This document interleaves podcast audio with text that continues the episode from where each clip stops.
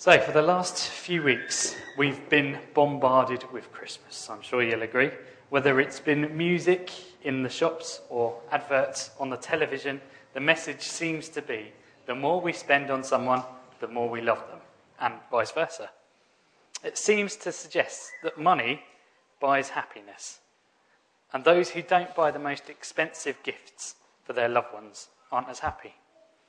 Now, John Lewis had a lot at stake this year. Their last festive advert had many in tears and was responsible for takings of about £500 million last Christmas. So they had a lot to live up to. And this ad this year hasn't disappointed, with a touch of the classic The Snowman and a beautiful cover of a classic Christmas number one. John Lewis are hopeful that their tagline, Give a Little More Love This Christmas, will once again entice shoppers into parting with their hard earned cash. So, watching this advert got me thinking, and I've been thinking that this advert actually has a lot in common with the Nativity story. The snowman goes on an epic journey of love, which I understand is made more difficult by the fact he hasn't got any legs. But that's another matter. It replicates the love that is shown by Mary and Joseph, who could have really done without that journey with Mary being heavily pregnant. They had been tested to the extreme, but their love and faithfulness to God was apparent. In the face of ad- adversity, Mary and Joseph stayed true. And at one point, when we see the snowman having a snowball thrown at him, we might draw yet another comparison. There's no doubt Mary would have had harsh words said to her and behind her back and possibly people may have even thrown stones at her. Such was the extent of the severity of having a child out of wedlock in those days. People didn't understand that the child was born of the Holy Spirit. It comes back to the sentiment that you have to see something to believe it. And that's something that's later reflected by Thomas, who couldn't understand how something seemingly impossible was made possible by Jesus Christ. Unlike the advert, though, the true message of Christmas is not one of exclusivity and exclusion, but one that is inclusive of everyone. None of the characters or the events contained in the Christmas story were likely to have been considered the right way for a king to enter the world. Firstly, Mary herself was still very young. She was probably not much older than 15 years old. She was unmarried and therefore looked down on for becoming pregnant. Joseph was a carpenter. He worked with his hands doing a manual job and uh, was potentially what we might call a bit of a lad. He probably was a bit rough and ready.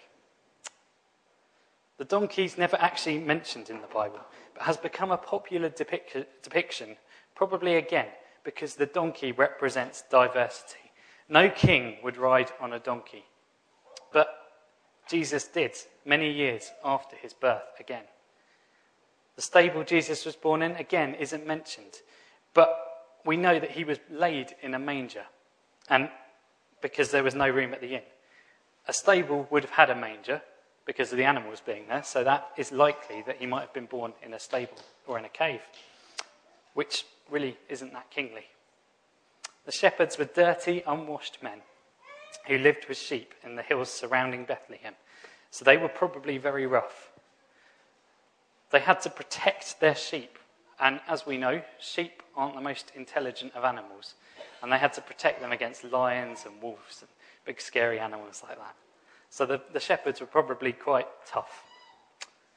They probably weren't the kind of people you'd expect to be visiting a newborn king.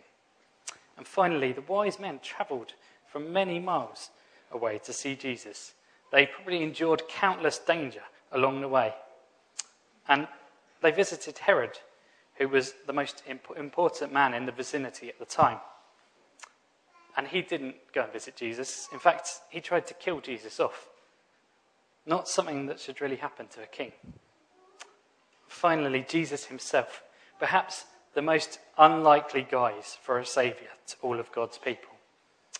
James Allan Francis, in the book One Solitary Life, describes Jesus in the following words here is a man who was born in an obscure village, the child of a peasant woman. He grew up in another obscure village where he worked in a carpenter shop until he was 30. and after three years, he was a preacher. He never wrote a book, he never held an office, he never owned a home, he never had a family, he never went to college, he never put his foot inside a big city. He never travelled more than 200 miles from the place where he was born. He never did one of the things that usually accompany greatness. He had no credentials but himself. He had nothing to do with this world except the naked power of his divine manhood. While still a young man, the tide of public opinion turned against him. His friends ran away, one of them denied him. He was turned over to enemy, his enemy. He went through the mockery of a trial. He was nailed to a cross between two thieves. His executioners gambled for the only piece of property he had on earth whilst he was dying, and that was his coat. When he was dead, he was taken down and laid in a borrowed grave through the pity of a friend. Nineteen wide centuries have come and gone today, and he is still the centerpiece of the human race and the leader of the column of progress.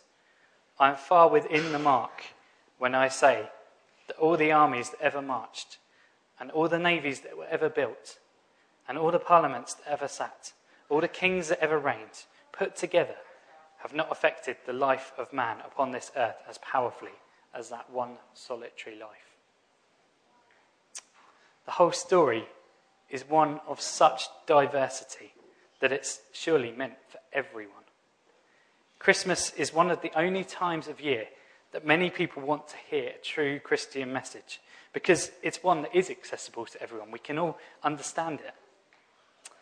Our Saviour is a Saviour who loves. It's easy just to think about that little baby born in the stable at this time of year. It's a nice story with animals and stars and lots of things that we like. It's perhaps more difficult remembering that that baby boy grew up into a man and 33 years later sacrificed his life for every single one of us to enable our sins to be forgiven. Will we be people who are prepared to start or continue on that journey of faith? Will we stay faithful like Mary? Or will we falter when times get tough and people say things we don't like and stones are thrown at us?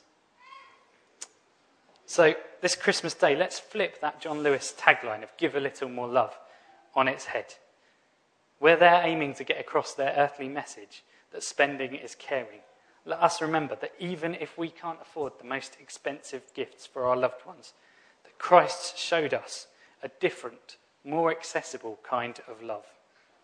One that isn't exclusive and is for everybody, regardless of who they are. He loves all of us, even though we are sinners.